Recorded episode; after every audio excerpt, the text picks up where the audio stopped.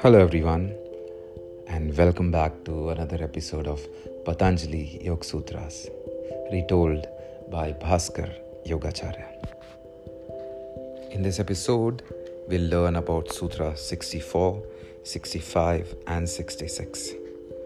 Sutra 64 Sati Mule Tad Vipako Jatyayur Bhogaya the root being there, the fruition comes in the form of species, life, and expression of pleasure and pain. The roots, the causes, the sanskaras being there, they again manifest and form the effects. The cause dying down becomes the effect, and the effect becomes more subtle and becomes the cause of the next effect. The tree bears a seed and becomes the cause of the next tree, and so on. All our works now are the effects of past sanskaras. Again, these sanskaras becomes the cause of future actions, and thus we go on. So, this aphorism says that the cause being there the fruit must come in the form of species. One will be a man, another an angel, another an animal, another a demon.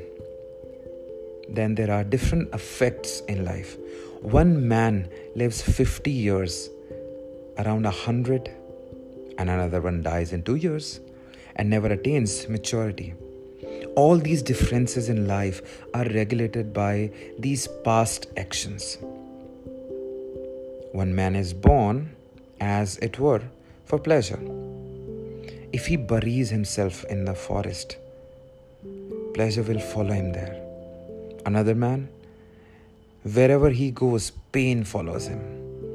Everything becomes painful. It is all the result of our own past according to the philosophy of the yogis. All virtues, actions bring pleasure, and all vicious actions bring pain.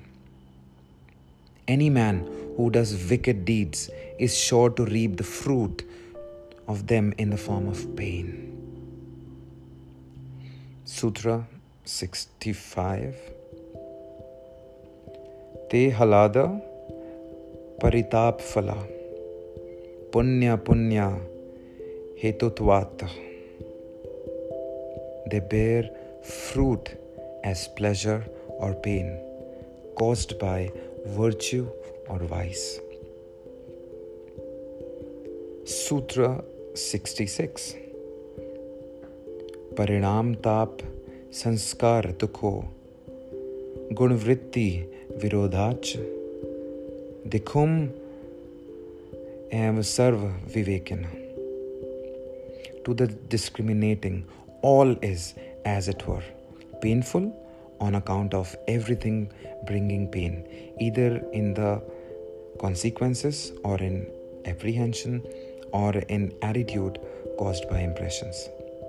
Also, on account of the counter action of qualities. The yogis say the man who has discriminating powers, the man of good sense, sees through all these various things, which are called pleasure and pain, and knows that they are always equally distributed, and that one follows the other and melts into the other. He sees that men are following an ignis fatuus all their lives and never succeeding in fulfilling their desires. There was never a love in this world which did not know decay. The great king Yudhishthir once said that the most wonderful thing in the world is that every moment we see people dying around us and yet we think we shall never die. surrounded by fools on every side. We think we are the only exceptions and the only learned man. Surrounded by all sorts of experiences of fickleness, we think our love is the only lasting love. How can that be? Even love is selfish.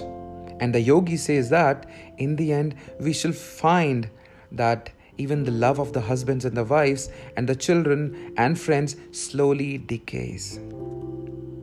Decadence seizes everything in this life. It is only when everything, even love, fails that with the flesh, man finds out how vain, how dreamlike is this world. Then he catches glimpse of vairagyam, renunciation, catches a glimpse of the beyond. It is only by giving up this world that the other comes, never through building on this to one. Never yet was there a great soul who had not to reject sense, pleasures, and enjoyments to become such the cause of misery is a clash between different forces of nature. One dragging one way and another dragging another rendering permanent happiness impossible. Thank you so much for listening everyone. Stay tuned for other episodes